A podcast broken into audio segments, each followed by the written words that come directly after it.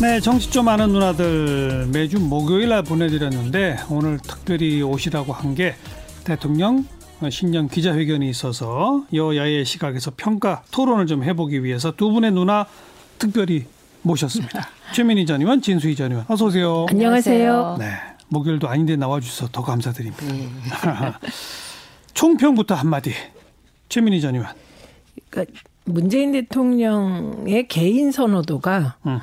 여론조사마다 다르지만 57%에서 60% 정도 됩니다. 네. 오늘 신년 기자회견도 그런 개인 호감도를 높인 음. 그런 기자회견이었던 것 같아요. 음흠. 그러니까 사안 하나하나에 대해서 사실은 잘 파악을 하고 계시고 때로는 야당이 보기에 국회에 대해서 섭섭하다는 말을 할 때는 그게 야당 입장에서는 좀 거부감이 있을 수도 예. 있는데 예. 그런 말들을 되게 차분하게 음. 이렇게 관조하는 느낌으로 음. 하시고 그런 그러나, 걸 보면 그러나 또 할 말은 다 할 하나. 말은 다 하고 음. 그래서 그런 태도가 예. 되게 그 사람들에게 호감도를 높이지 않았을까 어. 싶습니다. 진수희 전 의원. 저는 뭐 혹시나 했더니 뭐 역시나 음. 무슨 말씀인가 하면 뒤에 걸린 확실한 변화라는 그 구호 왜 국민들이 공감할 만한 뭐 새로운 게 없었고요. 그냥 음. 하던 대로 하겠다. 하던 대로 하면 확실한 변화가 올까? 저는 음. 아니라고 보고요. 두 번째는 예. 기억나는 게 전혀 없어요. 그러니까 늘 하던 얘기 이미 국민들이 다 알고 있는 얘기한 거. 그래서 저도 비교적 열심히 듣는다고 들었는데 지금 이 시점에서 생각하면 기억나는 게 없고 한 가지가 있다면 음. 부동산 너무 폭등한 지역은 원상 회복하겠다 그랬어요. 예. 예. 그래서 되게 신기한 게 어, 대통령 무슨 초능력을 갖고 계신가? 그걸 음. 어떻게 원상 회복을 하신다고 하지? 음. 하는 거. 그다음에 제가 기자였다면 기사거리가 너무 없었을 것 같다. 음. 그래서 제가 끝으로 드리고 싶은 말씀 지난해에도 제가 말씀드렸는데 이렇게 200명 모아놓고 연례 행사처럼 하시지 말고 최소한 한 달에 한 번쯤 춘추관에 예, 예. 자연스럽게 나와서 그냥 기자들이랑 격의 없이 자주 자주 예, 하지. 음. 항상 보면 박근혜 정권 때랑 똑같아요. 청와대에 앉아서 수석 보좌관 회의, 예. 내각 회의할 때 그냥 A4 용지로 어. 읽으면서 보내는 메시지 이거보다는 좀 살아있는 소통을 하셨으면 좋겠다. 그 이제 분야별로 바로 들어가서 네. 기자들이 별로 기사 쓸 게 없을 것 같다라고 걱정해 주셨는데 저도 이렇게 기사를 쭉 보니까 제일 많은 기사가 그래도 검찰 얘기죠. 검찰 얘기고 네. 특히 윤석열 총장에 대해서 한편에서는 신임 신뢰를 보내고 한편에서는 경고를 했다. 뭐 이런 기사를 제일 많이 봤거든요. 자, 그 대목 검찰 관련 대목은 진수희 전 의원 어떻게 보셨어요? 그냥 신뢰한다고 말은 신뢰인데 내용은 엄청 세게 경고한다는 음. 인상을 받았고요. 근데 대통령께서 구체적인 메시지를 검찰에 대해서 뭐 내든 안 내든 상관없이 이미 국민들은 청와대나 대통령께서 우리 검찰을 또 윤석열 총장을 어떻게 생각하고 있는지를 다 이미 저는 알고 있다. 어떻게 생각하고 있어요? 어, 굉장히 거북하고 불편한 존재죠. 음. 그나마 정권 초기에 과거 정권 적폐청산 할 때는 막 특수부 예, 예. 막 1, 2, 3, 4부까지 늘려주면서 음. 엄청나게 그냥 음. 푸시하고 음. 격려하고 뭐 이랬는데 그게 자신들에게 살아있는 권력을 향해서 오니까 이게 무리한 수사다 무슨 먼지털이다 이러면서 엄청 거북 하고 불편해한다. 불편해하는 거죠. 그래서 저는 이 인사도 드러났다. 저는 이 인사도 음. 결국은 그거에 대한 압박을 하기 위한 용도였. 네, 그리고 보고요. 오늘 기자회견에서도 그런 인식이 그대로 드러났다. 그런 인식이 밑에 깔려 있고요. 왜냐하면 어. 그 항명 얘기하면서 인사 뭐라 그러지 인사 프로세스를 역행했다고 네, 네. 얘기하는데 그거는 모르겠습니다. 대통령께서 검찰청법 34조를 잘못 이해하고 계신 게 아닌가 하는 제가 그 생각이 들었는데 음. 거기에 검찰청장의 그 의견을 구한다라는 게 단순히 모양 갖추기 예, 예. 용이 이며도 충분하다 이런 뜻은 아니에요. 아, 요거는 최민희 전 의원이 네, 네 얘기하시겠지만 네. 그냥 이거는 그 대통령이 한 워딩이니까 그걸 제가 네. 인용해서 한번 다시 여쭤보면 네. 어, 법무장관과 검찰총장이 검사 선후배 사이일 때는 네. 이랬었을지 모르지만이라고 한 발언을 했잖아요.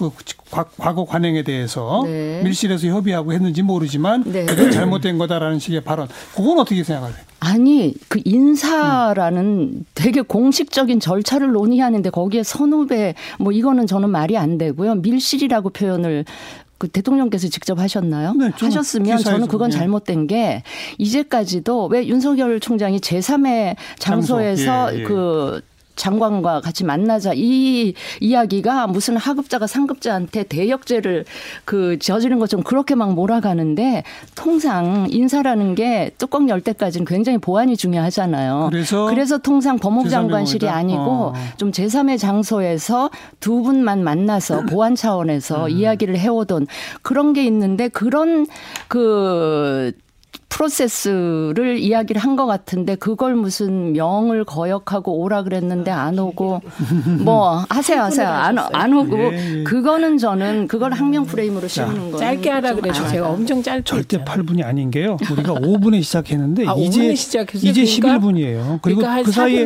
그 사이에 두 분 한 마디씩 하셨고 저 20초 있어요. 자, 시간 쟀어요 예. 저는. 우선 역시 과거의 관행을 끊는 게 굉장히 힘들어요. 음.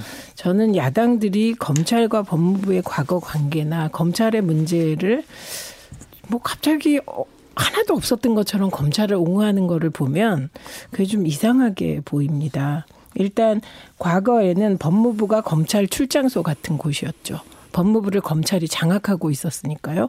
그랬을 때 그 밀실에서 검찰 선후배가 어, 인사하고 그랬을 겁니다. 왜냐하면 박근혜 정부를 예로 들면 김기춘 실장부터 오병우 수석, 그다음에 법무부 장관의 국무총리까지 다 검사였잖아요. 네. 그런 시스템에 익숙한 분들에게는 제3의 장소에서 검찰총장이 법무부 장관을 만나자고 한다든가 인사 명단을 가지고 와라 하는 게 익숙하시겠죠. 음. 검찰 개혁은 그런 잘못 된 관행을 없애는 의미도 있기 때문에 저는 뭐 고쳐야 하는 것이다 이렇게 생각합니다. 그 얘기를 문 대통령이 직접 한 거다. 오늘 그거를. 저처럼 이렇게 강팍하게가 아니라 음. 점잖게 하신 것이죠. 네. 그리고 인사 프로세스와 관련하여 검찰청법 34조가 법무부 장관이 검찰총장과 합의한다가 아니에요. 협의한다입니다. 그렇죠. 예. 합의와 협의의 행정적 의미는 국민들께서 아실 거라고 생각합니다. 음. 의견을 듣는 정도이죠. 이 또한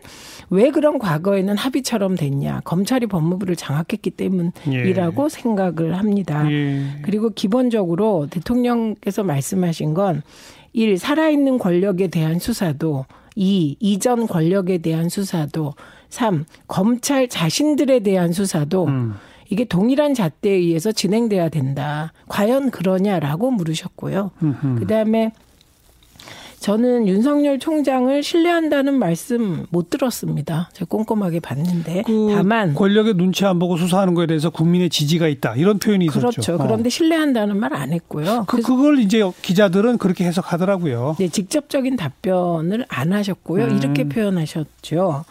어, 지금 그런 이제 국민의 국민에게 신뢰를 얻고 있다. 네. 그런데 어, 조금 더 검찰 개혁을 검찰 개혁에 동참해 주면 국민이 더 신뢰하지 않겠느냐. 음, 음. 그러니까 결과적으로 보면 재신임한 것이죠. 네, 네. 네.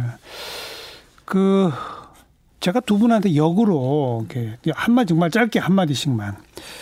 이 진수희 전 의원한테는 최민희 전 의원이 한 고액이 아니 그 검찰 선후배 간에 법무부를 거의 다 뭐 이렇게 사실 파견 나가서 검찰국장하고 뭐 하고 뭐 이렇게 쭉 그, 그 디절 관행을 그대로 다 옳은 거라고 말할 수는 없는 거 아니냐. 이거는 일견 전 상식적으로 옳다고 보거든요. 거기에 대해 네. 한번 답변 한번 해보시고 네. 최민희 전 의원한테는 뭐 아무리 인사권이 법무장관에게 있고 대통령에게 있다 손 치더라도 청와대를 향한 수사를 하고 있는 담당 수사부의 책임자를 인사교체하는 건 정치적 압박이라고 해석할 수 있는 거 아니에요? 거기도 그것도 상식적으로 맞는 해석 같거든요. 한마디씩 한번 답변해 보세요. 그 인사 관행이라는 게 정말 그 관행 좀 바꿨으면 네, 좋겠다라고 네. 생각을 했더라면 예. 이 정권 초기에 좀 그런 것까지 다 하시지. 아, 왜 처음엔 안 했냐? 처음에요. 이 아니 처음에도 그랬고 윤석열 총장 임명한 다음에 총, 그 검찰 예, 인사가 예, 있었잖아요. 예, 예, 그때 저는 어떻게 했는지 그때는 박 뭐 법무장관이 박상기 장관, 박, 어, 박상기 네. 장관이 장관 아마 이제 윤 총장 의견을 들어서 이렇게 했을 거라고 봐요. 몰라요, 지금 그 과정을. 그런데 그 윤석열 사단이라고 하는 것도요. 음. 이번에 보니까 사실은 추미애 장관이 판사 출신이시라 이제 검사 여러 검사들에 대해서 잘 모르시잖아요. 알겠습니다. 알겠습니다. 짧게. 그러니까 청와대에서 됐어요, 됐어요. 청와대에서 마련 제 질문에 했던 건데 왔습니다. 예. 아, 그, 이제 와서 그러느냐 그러니까, 이거죠. 그 얘기입니다. 네. 네, 저는 한동훈 부장 인사는 잘했다고 생각합니다. 왜냐하면 관련 수사가 끝났어요. 음. 예, 조국 내 수사도 예, 끝났고 예. 유죄 수 건도 끝나서 근데 울산 지검 음. 관련한 수사 책임자를 교체한 건 그런 얘기가 나올 수 있다고 생각합니다. 그러게요. 그리고 또 하나는 그 울산 그 시장 선거와 관련한 수사는 이게 뭐 진실이 밝혀져야 되기 때문에 그 해당 실무 실무 차원의 수사팀은 교체 안 하는 게 음. 국민적 오해를 덜 살 거라고 생각합니다. 앞으로 중간 간부 네. 인사에서도 거기는 네, 저는 울산시장 건은 어쨌든 저는 그 내용이 터무니없다고 생각합니다만 알겠습니다. 수사가 진행되고 있기 때문에. 자, 검찰... 어, 중간 간부 인사도 할 것 같아요, 근데 지금까지 이렇게 무모하게 하는 거 보면, 예, 그래서 지켜보려고. 검찰 윤석열 뭐 등등에 대한 얘기는 이 정도 평가하시고 어. 몇 차례 협치 차원에서 야당 의원을 내각으로 좀 해보자 했는데 안 됐다. 다음 총선 지나고 다음 국회에서도 또 그런 걸 해보고자 한다. 이건 어떻게 생각하세요? 이번엔 최민희 전 의원. 음, 저는 지금과 같은 갈등적 국회 상황에선 음. 어렵다고 음. 생각합니다. 그런데 대통령이 시도하는 거, 제안하는 거. 네, 네, 그러나 네. 야당은 한편으로는 제가 보기엔 거의 20대 국회는 흔들기 국회였던 것 같은데 그런데도 한편으로 청와대를 향하여 협치 안 한다고 또 비난을 하는 예. 모순이 발생하고 있죠. 예. 그런데 좀 기대할 만한 지점은 정세균 총리 스타일입니다. 음. 정세균 총리는 여야를 넘어 되게 좋아하는 분이세요. 예, 예. 그래서 오늘도 164 어저께인가 찬성 표결이 예. 자유한국당 의원들도 찬성한 일부, 것 같더라고요. 일부가 일부 그러니까 그런 어. 분이시니 그리고 정세균 총리가 사실은 내정 단계에서 참 어렵게 결정을 해주신 거잖아요. 그래서 어, 책임 총리하고 인사에 있어서도 좀 더 권한을 달라 음. 이런 요청을 한 것 같습니다. 그리고 대통령께서 받아들이셨고 네. 그리고 그 부분에 대한 콘센서스가 있는 것 같아요. 그러니까 저는 우리의 조건상 음. 정치 풍토상 어렵지만 정세균 총리의 그 인화적 독특한 스타일로 예. 혹시 한번 기대를 해보는 정도입니다.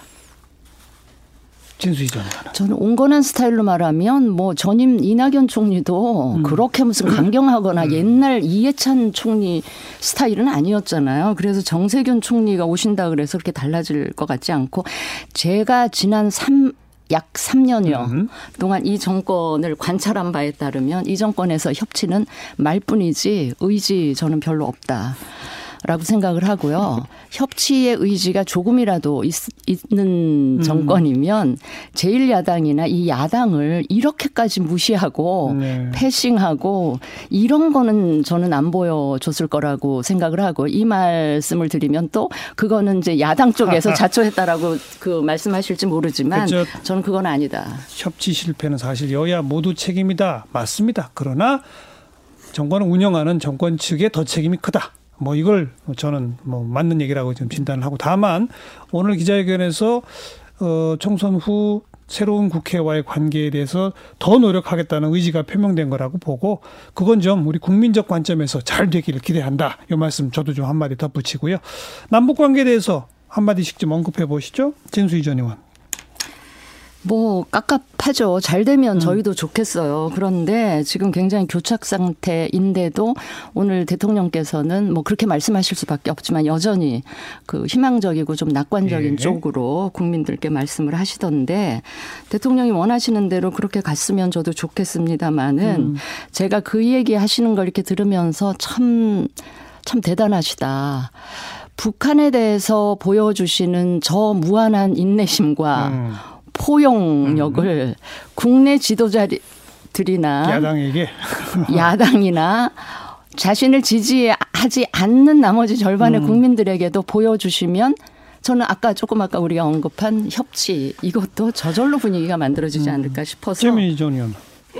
그냥 사실은 저는 지금의 야당들이 흔들기가 목적이라고 생각을 합니다. 그리고 남북 관계에선 저는 문재인 대통령에게 한 가지 조금 부족했다고 생각하는 건 너무나 국내에서 흔드니까 보수 세력이 색깔론으로 흔들고 뭐로 흔들다 보니 그 북미 관계 진전에 남북 관계 진전이 어느 순간 하위 변수가 되면서 아무것도 못했죠, 뭐. 네, 어. 그 그렇게 되면서 북한과 남한의 관계에 구멍이 뚫린 부분이 아쉬운 예. 대목이라고 생각합니다. 예. 그래서 너무 북미 관계 중심으로 왔고 뭐 음. 물론 그래서 미국의 신뢰가 굉장히 돈독해진 건 맞습니다. 근데 그것만으론 한반도 평화가 이루어지지 않기 때문에 예. 저는 올해에는 남북 관계 측면에서 조금 더 적극적인 작업이 필요하다고 보는 뭐 쪽입니다. 뭐 대통령도 신년사부터 오늘 기자회견까지 계속 네. 그 얘기를 한 건데 네.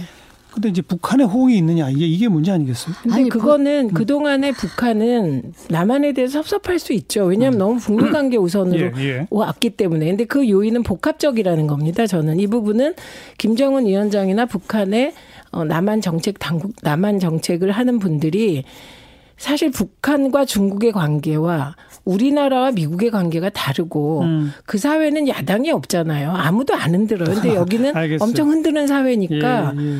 좀 어, 북한도 이제 북한도 우리를 이해해야 된다. 네, 이해합니다. 아니 네. 다른 건 다 야당 탓, 뭐 워낙 탓을 하시니까 야당 탓해도 되는데요. 북한이 저렇게 막무가내로 나오는 거 이것까지 야당 탓을 하면 안 됩니다. 정말 음, 음. 아니 한국당이나 야당들이 야당들도 아니죠. 뭐 다른 당 빼놓고요.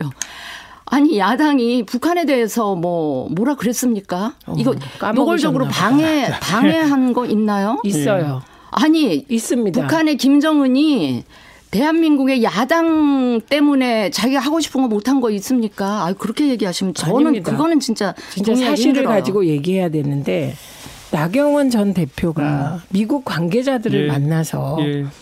그 북미 관계의 대화나 이런 것을 총선 이후로 미뤄달라든지 음. 이거 방해 아닙니까? 저는 그거에 대해서 어, 미국이 동의했습니까? 아니요, 아니잖아요. 지금 아유, 미국이 참. 동의 여부가 중요한 게 아니죠. 우리나라의 야당 그것도 자유한국당은 그렇게 국가를 넘어서 자, 문재인 알겠습니다. 정부를 흔들고 한반도 평화를 흔들고 있습니다. 그 이건 팩트입니다. 영향력이 대단했다고 저는 아니 그런 시도를 한 게 잘한 겁니까? 이제 다음 경제, 옹호할 걸 옹호하셔야죠. 경제 민생 부분에 대한 답변들에 대해서는 진수희 전 의원 어떻게 평가하세요?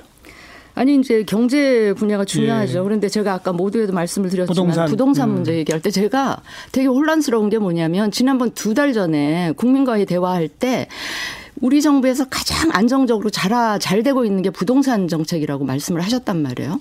그런데 1월 초에 신년사에서 갑자기 부동산 투기와의 전쟁을 하시겠다 그래요. 그건 뭐지? 근데 생각을 해보세요. 3년도 채 안 된 기간 동안 부동산 정책을 18번을 내놨어요. 예. 그래도 안 잡힌다는 뜻 아닙니까?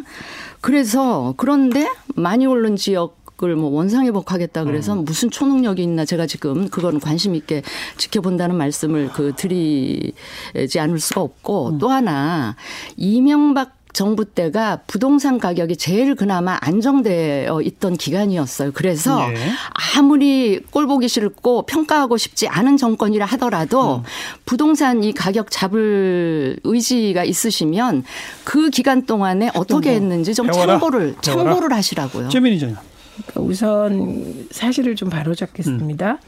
그때 국민과의 대화 때 전국적으로 봤을 때 안정됐다고 예. 말씀하셨습니다. 근데 지금 부동산의 문제가 국지적 상승의 문제잖아요. 예. 그래서 그 부분에 대한 대책은 필요했고 이번 조치로 사실 집값이 상승하던 게 주춤한 건 맞고 예. 일부 조정되고 있는 것도 사실입니다. 근데 그게 전부냐 그건 아니죠. 그러니까 원상 회복 얘기를 오늘 한 거죠. 그렇죠. 그래서 주춤으로 되는 게 아니다. 그렇죠. 어. 그 얘기를 한 거고 원상 회복 시키겠다 이게 아니라 원상 회복 돼야 된다고 생각합니다. 생각한다였습니다. 음. 그러니까 그거는 사실 맞는 방향이죠. 근데 그걸 할 수 있냐 없냐는 지켜보면 되고 그다음에 지금 어떻게 2008년으로 갑니까? 그 사이에 박근혜 정부가 있었는데 예, 예, 예. 박근혜 정부 때 체계 초이노믹스 그래서 빚내서 부동산 사라고 부추긴 게 지금 우리나라 부동산 이렇게 만든 거 아닙니까? 게다가 이명박 정부에서 잘해서 부동산 가격이 안정됐습니까? 음. 그게 아니죠. 우리 아무리 그래도 솔직히 얘기해야 되는데 이게 국제적으로 리먼 사태가 있었잖아요. 그 여파로 전, 전체적으로 다 침체됐고 네. 네. 그게 이명박 정부 말기까지 회복되지 않았는데 그 박근혜 알겠어요. 정부 들어서서 음. 부양책을 마구 쓴 거죠. 그래서 문제가 된 겁니다. 그러니까 부양책을 마구 쓸 수밖에 없었다는 거는 그만큼 예, 부동산이 예, 안정되어 예. 있었다는 얘기이기도 자, 합니다. 지난 지난 10년의 부동산 흐름을 다 지금 평가하시는 음. 토론으로 가고 있는데 그건 좀 그렇고 아무튼 어, 지난번 국민과의 대화 그다음에 신년사 오늘 기자회견까지 계속 문재인 대통령 스스로가 이 부동산 문제와 이 정부의 실력 내지 능력을 자기 스스로 이렇게 엮어버린 듯한 감은 이 없지 않아 있어요. 이거 언론적 관점에서 보면 아 정말 이 원상 회복이란 단어 같은 게 튀어나오다 보니까 기자회견 말미에 어떤 기자가 추가 보충 질문으로 SBS 기자입니다. 확인 삼아 필요하다 그러면서 그 시점 원상 회복의 시점이 언제냐, 뭐냐. 취임이 시점이냐 언제냐 뭐 이것까지 캐고 묻더라고요. 네, 이 얘기는 기자였어요. 이 얘기가 무슨 얘기냐면 언론은 그런 관점으로 볼 수밖에 없거든요. 어떻게 생각하세요, 그거는? 묘하게 얼굴맥이 있죠, 지금? 무슨 질문을 하시는지 모르겠고요. 근데 거기에 대해서 대통령께서 답변할 수 없는 질문이다라고 음. 말씀하셨죠. 그 기자는 기준만 물은 게 아니에요. 그러니까 언제 집값이 떨어질 거냐 예. 이런 것까지 물었거든요. 그러니까 내 집 마련 필요한 사람들 참고 기다려야 그렇죠. 되느냐 그 이런 말까지 물었죠. 정말 답변하기가 어렵다 음. 이렇게 피해 가셨죠. 그리고 어, 원상 회복 시키겠다? 아니고 원상 회복 돼야 된다? 저도 그랬으면 좋겠습니다. 글쎄요. 네. 그러니까 안 되면 이 실력이 없는 게 되고 되면 실력이 있는 게 되고 이래도 흔들고 저래도 흔드는 게 언론이니까요. 아니 야당이나 언론의 비판이나 지적을 자꾸 흔든다고 흔든다고 표현을 하시면 흔드는 게 그분들의 본분이에요. 음. 해야 될 역할이다라는 말씀을 드리고 부동산 얘기를 자꾸 그러니까 기자들 입장에서는 일반 국민들이 제일 관심 있어 할 대목을 예. 질문을 대신해서 하잖아요. 예. 그래서 말미에 그런 질문이 그 있었던 것이고 저 역시도 원상 회복 대통령께서 원상 회복 돼야 된다 이렇게 한 말씀 하시면 예. 관련된 정부 부처는 그 말씀을 현실로 만들기 위해서 엄청나게 뭔가를 만들 음, 거예요. 음. 그런 점에서 대통령 한 말씀이 중요한데 음. 과연 뭐가 나올지 저는 개인적으로 굉장히 궁금해하고 있다 하는 음. 말씀을 드리는 거죠. 근데 저는 음, 이렇게 토론이요. 네. 토론인데 음. 예를 들면 지금 질문하신 부분이 그러니까 너무 단정적으로 얘기하면 안 되고 정책 특히 대통령께서는 근데 이제 원상회복이라는 단어가 그런 기자들의 질문을 유발할 수 있죠. 네. 그런데 저는 그게 원상회복 못 시키면 문재인 정부의 능력이 어떻고 이렇게는 연결이 안 된다는 말씀을 드리는 겁니다. 음. 그런 식으로 따지면 대통령들은 정치 못하죠. 그 음. 국회의원들은 진짜 큰일이죠. 음. 그래서 어, 과연 이제 저는 아까 흔드는 게 그들의 역할이라고 생각했는데 저는 아니라고 생각합니다. 아니, 비판을 비판적 대안을 제시해야 되는데 저는 요즘 기자들 어떤 분들은 흔드는 게 목적인 것 같습니다. 야당은 예, 저는 흔드는 예. 것만 목적 기자들이 같습니다. 뭘 대안을 내놔요. 기자들은 요즘 합리적이지 어머. 않으면 비판하고 지적하고 아닙니다. 일관적이지 않으면 언론의 역할이 기자의 국민들의, 역할이 국민들의 비판적 대안을 제시하는 겁니다. 궁금증을 대신 질문하고 이러는 거죠. 네. 아닙니다. 자기들 궁금한 거 묻습니다. 오늘 신년 기자 회견 기자들도 어. 국민이잖아요. 아 우리 기자들은 초엘리트입니다. 처음에 검찰 얘기 그다음에 협치 이야기, 남북 관계 그리고 민생 특히 부동산 까지 네. 어, 여의 시각에서 짚어봤습니다. 최민희 전 의원, 진수희 전 의원 수고하셨어요. 네, 수고하셨습니다. 고맙습니다.